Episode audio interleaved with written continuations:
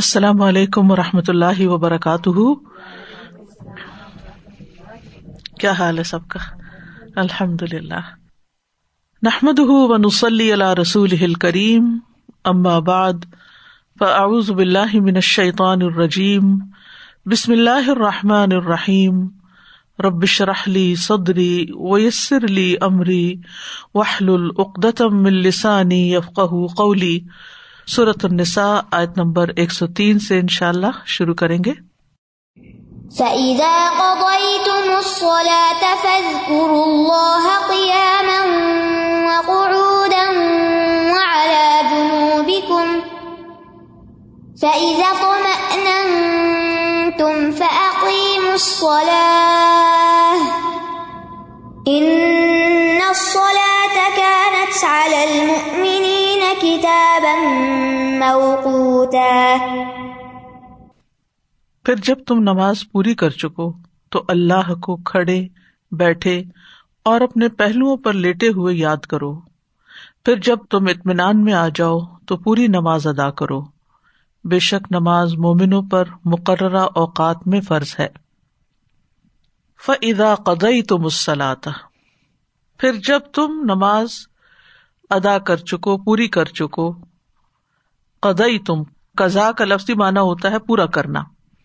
سورت الجمہ میں بھی آتا ہے فضا قدیت فن تشروف الردی وب من فضل اللہ وزقر اللہ کثیرن لا الکم تفل پھر جب نماز پوری کر لی جائے یعنی جمعے کی نماز ہو چکے، تو زمین میں پھیل جاؤ اور اللہ کے فضل سے اپنا حصہ تلاش کرو اور اللہ کو بہت یاد کرو تاکہ تم فلاح پاؤ۔ تو یہاں بھی نماز کے پورا ہونے کی بات کی جا رہی ہے اور اشارہ ہے سلاۃ الخوف کی طرف، جس کا ذکر ہم نے پچھلے ہفتے کیا۔ تو جب ایسا ہو چکے یعنی نماز پڑھ لو تم، چاہے سلاۃ الخوف ہو یا پھر گھر میں نماز پڑھ رہے ہو، تو کیا کرو؟ فض کر اللہ قیام و قعودم و اللہ جنوب کم تو اللہ کو یاد کرتے رہو، اللہ کا ذکر کرو۔ کیسے؟ قیامن کھڑے بھی وقعودن اور بیٹھے بھی وہ اللہ جنوب کم اور لیٹ کر بھی، اپنے پہلوؤں پر بھی۔ یعنی ہر حال میں انسان کو اللہ کا ذکر کرتے رہنا چاہیے۔ اور دوسرے لفظوں میں، ایک عبادت کے بعد دوسری عبادت میں مشغول ہو جانا چاہیے۔ فضا فرغتا فن سب و الا ربی کا فرغب یعنی جب تم فارغ ہو جاؤ تو محنت کرو یعنی ایک عبادت سے فارغ ہو جاؤ تو دوسری عبادت میں لگ جاؤ۔ اور یہاں پر آپ دیکھیں کہ خاص طور پر اس کا ذکر کیوں کیا گیا سلاۃ الخوف کے بعد؟ کیونکہ نماز کے ارکان میں سلاۃ الخوف میں تخفیف ہوتی ہے۔ تو پھر یہ ہے کہ جب ایک کام انسان ہلکا کر رہا ہو تو اس کی کمی کو کسی دوسری طرح بھی پورا کرنا چاہیے۔ یعنی مثال کے طور پر اگر آپ سفر میں ہیں اور آپ قصر نماز پڑھ رہے ہیں۔ نماز تو چھوٹی ہو گئی، لیکن نبی صلی اللہ علیہ وسلم کی سنت سے ثابت ہے کہ آپ سفر میں سواری پر بھی نفل پڑھتے رہتے تھے۔ یعنی اگر آپ کے پاس موقع ہے نفل پڑھنے کا، تو آپ نفل پڑھتے رہے اللہ کو یاد کرتے رہے یا قرآن کی تلاوت کا موقع ہے، یا ذکر کا موقع ہے۔ تو انسان کو یہ نہیں سوچنا چاہیے کہ بس میں اب فارغ ہوا، میری ڈیوٹی پوری ہوئی، پڑھ لی میں نے نماز، اب میں اپنی دنیا کی طرف راغب ہو جاؤں۔ فضا فرق تھا فنصب و الا ربی کا فرغب رب کی طرف رغبت کرنی ہے، نہ کہ دنیا کی طرف رغبت کرنی ہے۔ دنیا تو ہماری ایک ضرورت ہے، نہ کہ شوق ہونا چاہیے کہ دنیا ہمارا شوق بن جائے۔ یا دنیا سے اتنی محبت ہو کہ ہم رب کا ذکر بس واجبی سا کریں، بس حاضری لگوا کے فوراً آ جائیں اور یوں سمجھے کہ جیسے کسی قید سے چھوٹے یہ نہ ہو۔ پھر اسی طرح یہ ہے کہ سلاۃ الخوف کیونکہ جنگ میں پڑی جاتی ہے، خوف کے حالات میں پڑی جاتی ہے، تو اس میں اللہ کی مدد کی زیادہ ضرورت ہوتی ہے انسان کو عام دنوں کی ویسے تو انسان کسی وقت بھی اللہ کی مدد کی محتاجی سے باہر نہیں نکل سکتا، لیکن جب حالات ذرا پریشان کن ہو تو پھر اور زیادہ اللہ کو یاد کرنا چاہیے۔ اور جب خوف ہو، دشمن کا مقابلہ ہو، یا بیماری ہو، یا کوئی اور پریشانی ہو، تو اس وقت بھی انسان اللہ کو یاد کرتا رہے اور گڑ گڑا گڑ گڑا کے اللہ سے دعائیں مانگے۔ اور اس موقع پر دعائیں قبول بھی ہوتی ہیں، استجابت زیادہ ہوتی ہے۔ حدیث میں آتا ہے، دو وقت کی دعا رد نہیں ہوتی، ایک آزان کے بعد جواب دے کر اور دوسرے جب دشمن کے مقابلے کے لیے صف بن جاتی ہے۔ صورت الانفال میں بھی آتا ہے ادا لقی تم فن فس بتو وز کر اللہ کثیرن لا اللہ کم تفل جب تم کسی گروہ کے مقابل ہو تو جمے رہو۔ اور اللہ کو بہت زیادہ یاد کرو تاکہ تم فلاح پاؤ۔ لیکن یہ حکم صرف نماز خوف ہی کے بارے میں نہیں ہے، بلکہ اس کے علاوہ بھی ہر حال میں اللہ کا ذکر کرتے رہنا چاہیے۔ ٹھیک ہے؟ الذین یذکرون اللہ قیام و قعودم و علی جنوبہم۔ عقل مند لوگ کون ہیں؟ اول الباب کون ہے صورت عال عمران میں فرمایا، وہ لوگ جو کھڑے اور بیٹھے اور اپنے پہلوؤں پر اللہ کو یاد کرتے ہیں۔ اور ہماری زبان ہر وقت اللہ کے ذکر سے تر رہنی چاہیے۔ حدیث میں آتا ہے، ایک آدمی نے کہا اللہ کے رسول صلی اللہ علیہ وسلم، اسلام کے احکام اور قوانین تو میرے لیے بہت ہیں۔ یعنی بہت ساری چیزیں کرنے کی ہے کچھ تھوڑی سی چیزیں مجھے بتا دیجیے جن پر میں مضبوطی سے جمع رہوں یعنی جو میں کرتا رہوں۔ تو آپ نے فرمایا، تمہاری زبان ہر وقت اللہ کی یاد اور ذکر سے تر رہے۔ یعنی زبان چلانا کیا مشکل ہے؟ اندر ہی اندر ہلانا پڑتا اور تکتی بھی نہیں۔ یعنی اگر آپ سارا دن بھی زبان کو ہلائیں، بولنے سے آپ کا سر تک جائے گا، آپ ہو سکتا ہے آنکھیں تک جائیں، آپ کا جسم تک جائے، لیکن آپ کی زبان نہیں تکتی وہ ایک ایسی چیز ہے کہ جس کو جتنا چاہے استعمال کرے، وہ نہیں تھکتی۔ تو کیوں نہ اس کو اللہ کے ذکر میں استعمال کرے۔ اور اس کا فائدہ کیا ہے؟ فض قرونی از کم وش قرولی ولا تک فرون تو مجھے یاد کرو، میں تمہیں یاد کروں گا۔ میرا شکر ادا کرو، میری نا شکری نہ کرو۔ اور اللہ کو یاد کرنا کامیابی کا ذریعہ ہے۔ وزقر اللہ کثیر اللہ کم تفل اور اللہ کا ذکر کثرت سے کرو تاکہ تم کامیاب ہو جاؤ۔ دنیا کی کامیابی بھی اور آخرت کی کامیابی بھی۔ امام ابن تیمیہ کہتے ہیں کہ مومن کے لیے اللہ کا ذکر ایسا ہی ہے جیسے مچھلی کے لیے پانی۔ جیسے مچھلی پانی کے بغیر تڑپنے لگتی ہے ایسے ہی مومن بھی اللہ کے ذکر کے بغیر بے چین ہو جاتا ہے۔ یعنی اگر مچھلی پانی میں تو خوش ہے، لیکن پانی سے باہر نکلے تو تڑپنے لگتی مومن بھی اللہ کا ذکر کرتا ہے، اللہ کو یاد کرتا ہے تو خوش رہتا ہے۔ اور اللہ کے ذکر کی مجلس سے باہر ہوتا ہے، یا دنیا کے کاموں میں لگتا ہے، تو اس کی پھر بے چینیاں شروع ہو جاتی ہیں۔ اس آیت سے یہ بات بھی پتہ چلتی ہے کہ نماز کے بعد بھی ازگار کرنے چاہیے۔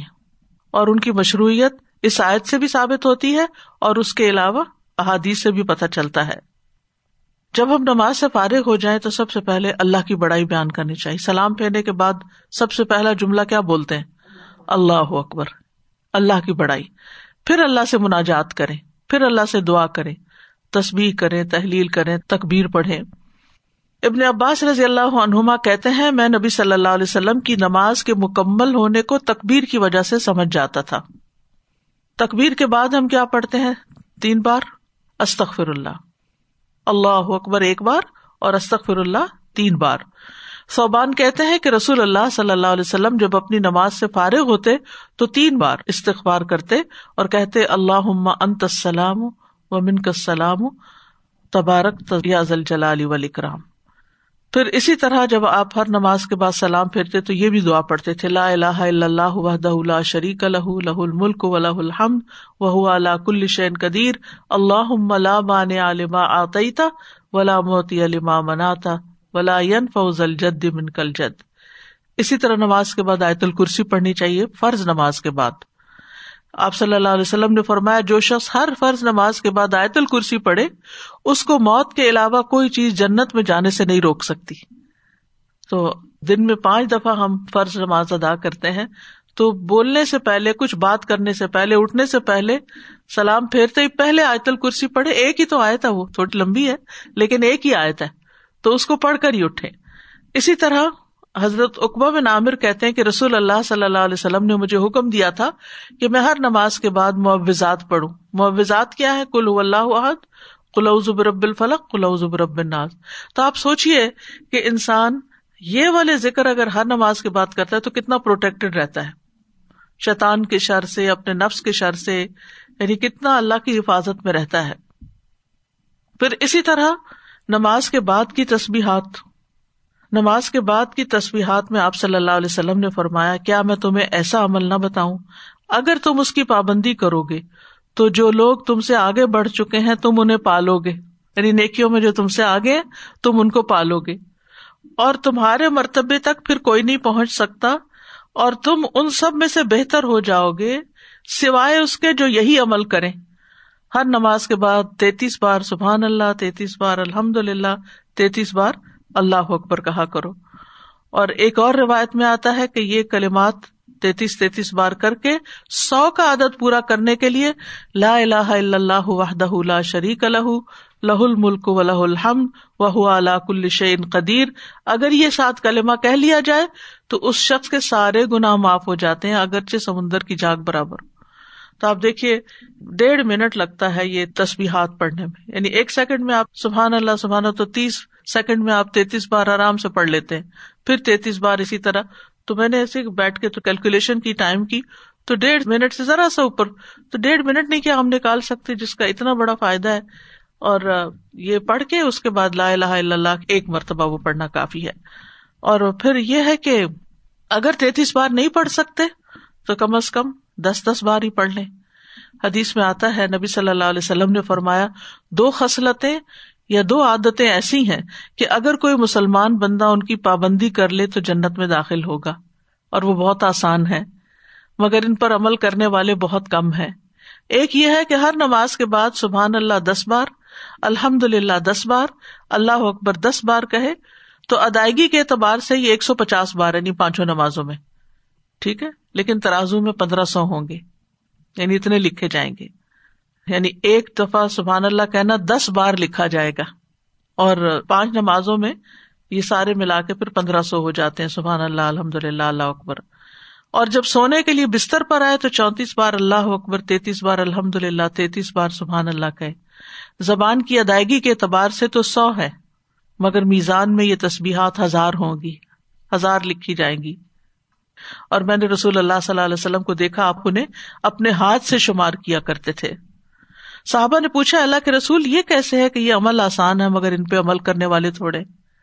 آپ نے فرمایا، سوتے وقت میں کسی کے پاس شیتان آ جاتا ہے اور اس سے پہلے کو تصبیحات پوری کرے وہ اس کو سلا دیتا ہے۔ اور یہ آپ نے ہر ایک نے اس کا ایکسپیرئنس کیا ہوگا۔ میرے ساتھ تو اکثر ایسا ہوتا ہے، کبھی الحمد للہ تک پہنچتی ہوں اور کبھی اللہ اکبر چوری کرتی ہوں تو پھر رات جب آنکھ کھلتی ہے تو سوچتی ہوں پوری ہوئی تھی کہ نہیں؟ اور فرمایا، اور اسی طرح اس کی نماز میں شیتان آ جاتا ہے اور اسے یہ تسبیحات پڑھنے سے پہلے ہی کوئی کام یاد دلا دیتا ہے۔ اور انسان فوراً چھوڑ کے تسبیحات اٹھ جاتا ہے۔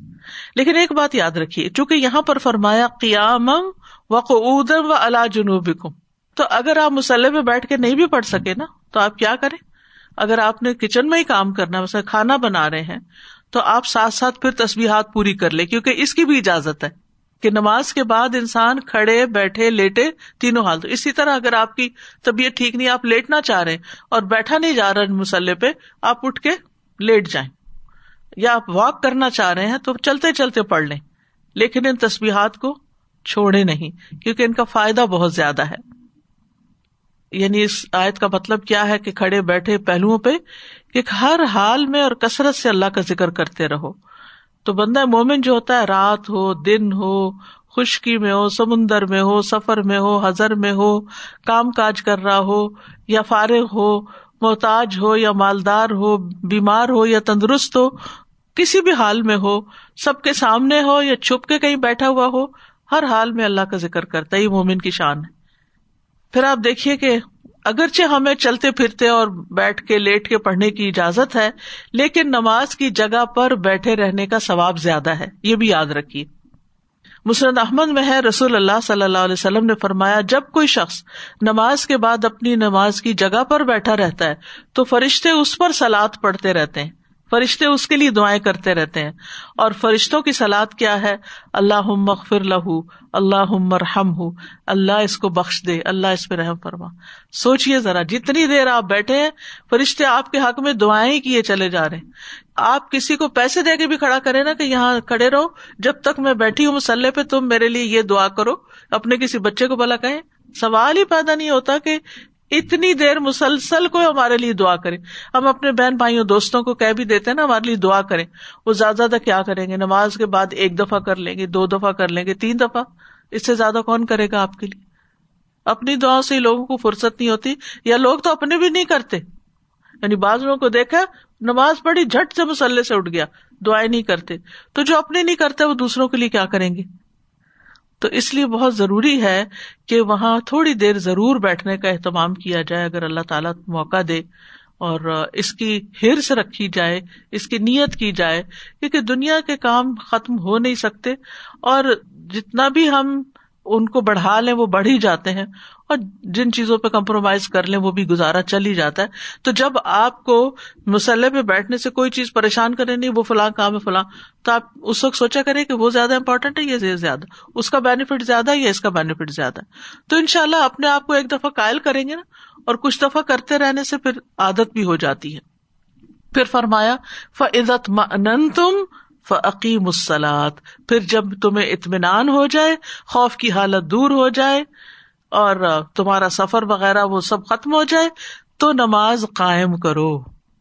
یعنی ہمیشہ گھر میں سفر والی نماز نہیں پڑھنی یا مختصر نماز نہیں پڑھنی، نماز قائم کرو۔ اتم تم کلش تم انینت سے، جس کو ہم اطمینان بھی کہتے ہیں۔ تم انینت کہتے ہیں بے قراری کا ختم ہونا۔ یعنی جب تمہارا خوف ختم ہو جائے، بے قراری ختم ہو جائے دشمن کے طرف سے تم بے فکر ہو جاؤ، تو پھر کیا کرو؟ تم پوری نماز پڑھو۔ اور اگر سفر کے بعد مقیم ہو جاؤ، تو قصر نہیں بلکہ نمازیں پوری کرو۔ اور خوف سے امن میں آؤ، تو رکو سجود پراپر کرو۔ یعنی ہر وقت اشاروں سے نہیں کرو۔ امن میں آنے کے بعد انسان کو نماز کے تمام ارکان، واجبات وغیرہ جو ہیں ان کو صحیح طور پر ادا کرنا چاہیے۔ یعنی خوشبو کے ساتھ رکو سجود وغیرہ، اطمینان کے ساتھ نماز پڑھنی چاہیے۔ اصل بات یہ ہے کہ نماز کے بارے میں اتنی تفصیلات کیوں آتی ہیں؟ کیونکہ نماز جو ہے اسلام کا بنیادی رکن ہے۔ اور ہمیں ان کی حفاظت کا بھی حکم دیا گیا ہے۔ اور جو حفاظت نہ کرے، ان کو وعید بھی سنائی گئی۔ فویل المسلین اللہ دین منسلات ساہون اور حفاظت کا حکم صورت البقرہ میں آتا ہے حافظ الصلاوات وسلاۃ الوسطی وقوم اللہ قانتین. اور نماز ایسا فریضہ ہے جو کسی بھی حال میں ساکت نہیں ہوتا۔ ابھی پیچھے جو ہم نے تفصیل پڑھی سلاۃ الخوف کی جس کا مطلب ہے اگر دشمن بھی سامنے کڑا ہے، تب بھی نماز پڑھنی ہے اور جماعت سے پڑھنی ہے۔ اللہ یہ کہ کوئی صورت ہی نہ ہو جماعت کرنے کی، تو پھر تم جیسے بھی ہو، چلتے بیٹھتے اپنی نماز پڑھ لو۔ تو وہ نماز گھر میں آرام سے بیٹھے ہوئے کیسے معاف ہو سکتی ہے؟ یہ دنیا کے کام کاج میں کیسے معاف ہو سکتی ہے؟ یعنی انسان کے پاس کسی بھی حال میں نماز چھوڑنے کا کوئی جواز نہیں ہے۔ نبی صلی اللہ علیہ وسلم نے فرمایا، جب آدمی کسی جنگل میں ہو، نماز کا وقت آ جائے وزو کرے، پانی نہ ہو تو یم ام کر لے۔ پھر اکامت کہے۔ اکیلا ہے اکامت کہے پھر بھی۔ اس کے دونوں فرشتے اس کے ساتھ نماز پڑھیں گے۔ سبحان اللہ۔ یعنی وہاں بھی ہم اکیلے نہیں ہیں۔ ساتھ ہے فرشتے۔ اگر اس نے آزان بھی دی، اقامت بھی کہی، تو اس کے ساتھ اللہ کے بڑے بڑے لشکر نماز پڑھیں گے، جن کے کنارے دکھائی نہ دیں گے۔ یہ فضیلت ہے نماز پڑھنے کی۔ یعنی آپ اکیلے بھی نماز پڑھ تو لشکر ہے آپ کے ساتھ۔ اور اگر کسی وجہ سے نماز چلی جائے، سوتے رہ گئے، یا بیماری ہے، یا پتہ ہی نہیں چلا، وقت نکل گیا، کبھی بھول بھی گیا انسان، تو ایسی صورت میں انسان فوراً اس کو ادا کرنے کی فکر کرے۔ اصل میں نماز اسلام اور کفر کے درمیان فرق کرنے والی ہے اور اسلام اور شرک کے درمیان یعنی بندے کے مسلمان ہونے کا سمبل یا جو علامت ہے وہ نماز ہی ہے۔ اور پہلا کام ایمان لانے کے بعد جو کرنے کا ہے وہ نماز ہی ہے۔ اور نماز کا چھوڑنا دین چھوڑنا ہے۔ ابن مسعد کہتے ہیں، جس نے نماز چھوڑی اس کا کوئی دین نہیں۔ قیامت کے دن پہلا سوال اسی کا ہوگا، نجات کا ذریعہ یہی ہوگا۔ اور ایک نماز بھی چھوڑنا انسان کے لیے بہت بڑے خسارے کی بات ہے۔ نبی صلی اللہ علیہ وسلم نے فرمایا، جس شخص نے اثر کی نماز چھوڑ دی، اس کے امال باطل ہو گئے۔ یہ صحیح بخاری کی روایت ہے منترا کا سلاط العصری حبتا عمل ہوں ہم عمل کتنی مشکل سے کماتے ہیں۔ کبھی ذکر کرتے ہیں، صدقہ خیرات کرتے ہیں، اور کئی کام کرتے ہیں اور نماز چھوڑ دیں تو اس نماز کی وجہ سے باقی امال بھی برباد ہو جائیں گے۔ فائدہ نہیں ہوگا۔ کیونکہ نمازوں کی وجہ سے پکڑ ہو جائے گی۔ تو اس لیے بہت ضروری ہے کہ نمازوں کا حساب رکھا جائے اور توجہ کے ساتھ اور پوری تاکید کے ساتھ ان کو مکمل کیا جائے۔ ان سلا تکانت المنی نہ کتاب موقوتا۔ بے شک نماز مومنوں پر وقت کی پابندی کے ساتھ فرض کی گئی ہے۔ یعنی یہ فرض ہے نماز۔ اور دوسرا یہ کہ اس کے اوقات مقرر ہیں۔ یعنی کہ اپنی مرضی سے جب چاہو پڑھ لو۔ اور کبھی پہلے پڑھ لو اور کبھی بہت لیٹ کر کے پڑھو۔ نہیں، اپنے وقت کے اندر پڑھو۔ قرآن مجید میں نمازوں کے اوقات کے ذکر ملتے ہیں۔ سورت بنی اسرائیل میں آتا ہے وہ عقیم طرف نہار و ظلف امن ان الحسنات یدھبن سیات ذالی کا ذکر الذاکرین یہ سورت ہود کی آیت تھی۔ اسی طرح سورت بنی اسرائیل میں بھی آتا ہے اور بھی جگہوں پر آتا ہے نماز کے اوقات۔ کہ دن کے دونوں کناروں میں نماز قائم کرو اور رات کی کچھ گھڑیوں میں۔ تو دونوں کناروں سے مراد طلوع الفجر اور زوال الشمس۔ اول طرف جو ہے اس میں فجر آ جاتی ہے، دوسری طرف جو ہے اس میں زہر اثر آ جاتی ہے، اور پھر اس کے بعد رات کا حصہ جو مغرب اور عشاء کا آ جاتا ہے۔ یعنی طرف نہار سے مراد صبح اور دوپہر ہے، کنارے دو۔ یعنی دن کا چڑھنا اور پھر ڈھلنا۔ تو جبریل علیہ السلام نے نبی صلی اللہ علیہ وسلم کو پانچوں نمازوں کے اوقات خود آ کر بتائے تھے اور نبی صلی اللہ علیہ وسلم نے یہ اوقات اپنی امت کو بتائے۔ صرف نماز ہی نہیں، آپ دیکھیے دیگر عبادات کے لیے بھی اوقات مقرر ہے روزے کب رکھے جاتے ہیں؟ رمضان میں۔ حج کب کیا جاتا ہے؟ ذوالحجہ میں۔ زکوٰۃ کب دی جاتی ہے؟ ونس اے ایئر دی جاتی ہے جب آپ کا ٹائم پورا ہو جاتا ہے۔ یعنی وقت پر اس کی بھی ادائیگی کرنی چاہیے۔ نہ صرف یہ کہ حج، نماز اور روزے کی وقت کی پابندی کرنی چاہیے، زکوٰۃ کی بھی۔ کیونکہ باقی تو یہ ہے کہ باؤنڈ کر دیا گیا کہ اس ٹائم سے اس ٹائم میں آپ نے روزے رکھنے، اس ٹائم سے اس ٹائم میں آپ نے نماز پڑھنی، اگر نہیں ہو تو ہوگی نہیں۔ اور حج تو پھر نائن زلیجا کو آپ کو ارفا میں حاضر ہونا ہے۔ نہیں ہوئے تو حج ہوا ہی نہیں۔ تو اس کی تو سب لوگ بہت فکر کرتے ہیں۔ لیکن جہاں تک زکوٰۃ کا معاملہ ہے، وہ ہمارے اپنے ہاتھ میں ہوتی ہے۔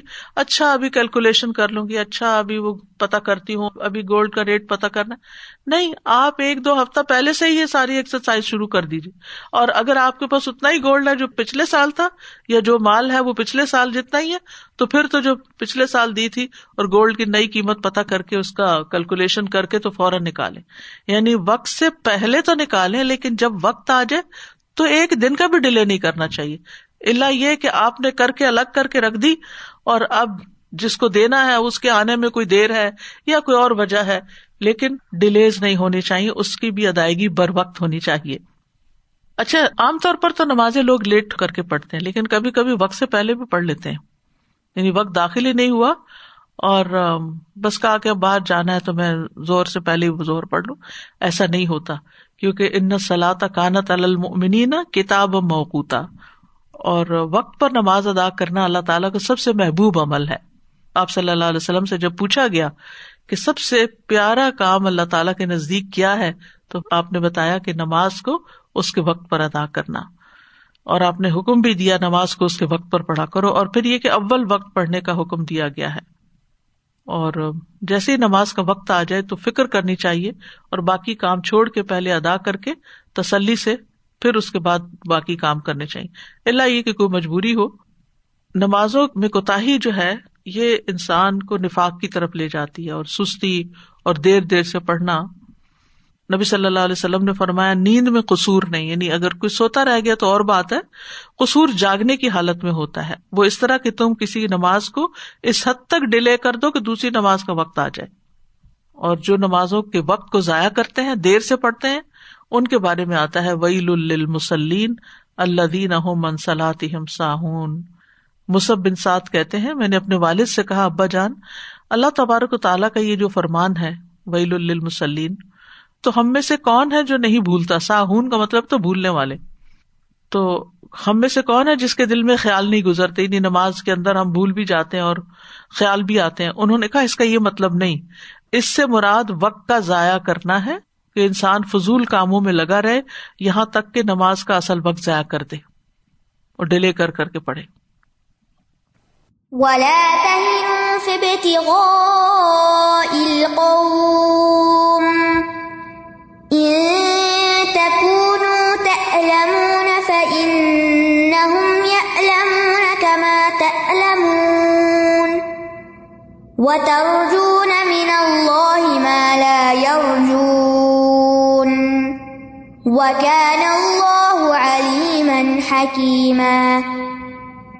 اور تم دشمن قوم کی تلاش میں کمزوری نہ دکھاؤ۔ اگر تم تکلیف اٹھاتے ہو تو وہ بھی تکلیف اٹھاتے ہیں، جیسا کہ تم تکلیف اٹھاتے ہو۔ اور تم اللہ سے وہ امید رکھتے ہو جو وہ نہیں رکھتے۔ اور اللہ بہت علم والا، بہت حکمت والا ہے۔ ولا ابتغاء القوم، اور تم دشمن قوم کی تلاش میں کمزوری نہ دکھاؤ۔ ابتغا اور یہاں پر لفظ تہینو استعمال ہوا جو وہن سے ہے۔ ٹھیک ہے تو یہاں مومنوں کی حوصلہ افزائی کی جا رہی ہے کہ وہ دشمن کے ساتھ صبر اور عزم کے ساتھ اپنی جنگ جاری رکھے کمزوری نہ دکھائے پسپائی اختیار نہ کرے ہمت نہ ہارے سورت عال عمران میں بھی آتا ہے، ولا تہین ولا تحزن و ان تم العلون ان کن تم اور نہ کمزور بنو اور نہ غم کرو۔ اور تم ہی غالب ہو اگر تم مومن ہو۔ اسی طرح سورت محمد میں آتا ہے، فلا تہین و تد السلمی و ان تم العلون و اللہ معکم ولئ رقم اعمال کم پس نہ کمزور بنو، نہ صلاح کی طرف بلاؤ، اور تم ہی سب سے اونچے ہو، اور اللہ تمہارے ساتھ ہے، اور وہ ہرگز تمہارے اعمال تم سے کم نہ کرے گا۔ تو ان ساری آیات میں اہل ایمان کو تلقین کی جا رہی ہے کہ وہ اپنے مقصد میں پرعزم رہے اور دشمن کا جب مقابلہ ہو تو بزدلی نہ دکھائیں اور ہمت حوصلے سے اپنا کام کرتے جائیں۔ ان تکون تلمون ف ان یا المون کما تلمون ان تکون تلمون اگر تم تکلیف اٹھاتے ہو تلمون کا لفظ علم سے ہے، تو وہ بھی تکلیف اٹھاتے ہیں جیسی تم تکلیف اٹھاتے ہو۔ یعنی اگر تم زخمی ہوتے ہو یا قتل ہوتے ہو تو اسی طرح تمہارے دشمن بھی تو زخمی ہوتے ہیں، قتل ہوتے ہیں۔ اور وہ تو ہمت نہیں ہارتے، وہ تو تمہارے مقابلے پہ آ رہے ہیں۔ تو تم کیا مقابلہ نہیں کرو گے؟ یعنی جنگ تو سب کے لیے مشکل لاتی ہے۔ صرف اہل ایمان کے لیے نہیں، جو بھی کوئی جنگ لڑتا ہے، اس کے ساتھ ایسا ہی ہوتا ہے۔ یہ آیات جنگ عہد کے موقع پر نازل ہوئی تھی۔ جیسے کہ آپ جانتے ہیں کہ جنگ عہد کے موقع پر ستر چنے ہوئے صحابہ جو تھے، وہ شہید ہو گئے تھے۔ اور مسلمانوں کو شدید رنج و غم پہنچا تھا۔ اور خاص طور پر حضرت حمزہ، حضرت مصب بن عمیر اور دیگر صحابہ بھی تھے، جن کے ساتھ مسلح بھی کر دیا گیا تھا، عبداللہ بن جہش وغیرہ۔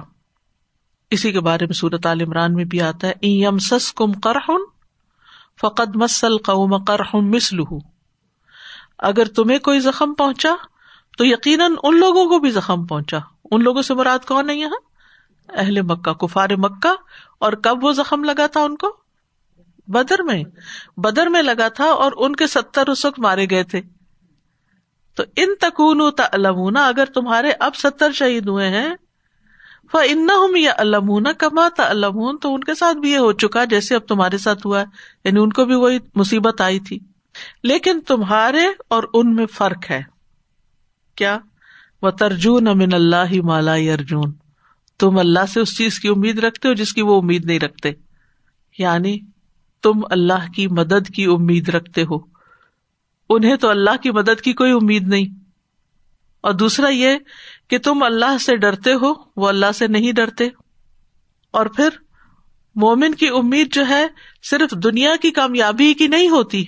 اگر دنیا میں کسی وجہ سے انسان کا نقصان بھی ہو جائے، تو مومن کے لیے تو آخرت کی کامیابی کی امید ہی امید ہے۔ وہ کہتے نا کہ جیت گئے تو کیا کہنے؟ ہارے بھی تو بازی مات نہیں۔ یعنی اگر تم اس میدان میں جیت جاتے ہو تو ویل اینڈ گڈ لیکن اگر ہار بھی گئے تو بھی ہارے نہیں۔ کیونکہ اللہ کے ہاں تو جیت ہی جیت ہے۔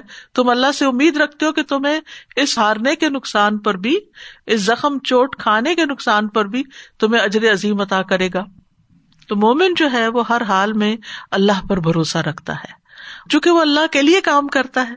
اگر اس کام سے اس کو دنیا میں کوئی اپریسیشن مل جاتی ہے، کوئی شکریہ کہہ دیتا ہے یا کوئی تعریف، کوئی بینیفٹ ہو جاتا ہے اس کو، تو جس کی وہ توقع نہیں رکھتا تو بھی ٹھیک ہے۔ لیکن اصل چیز یہ ہے کہ اس کو اگر دنیا میں کسی نیک کام پر کوئی نتیجہ نظر نہیں آتا، کسی بھی طرح کا، تو بھی اس کا کوئی نقصان نہیں۔ اب کتنے پیغمبر ہیں جن پر کوئی ایک بندہ بھی ایمان نہیں لایا۔ کسی کے ساتھ ایک، کسی کے ساتھ دو، کسی کے ساتھ پانچ۔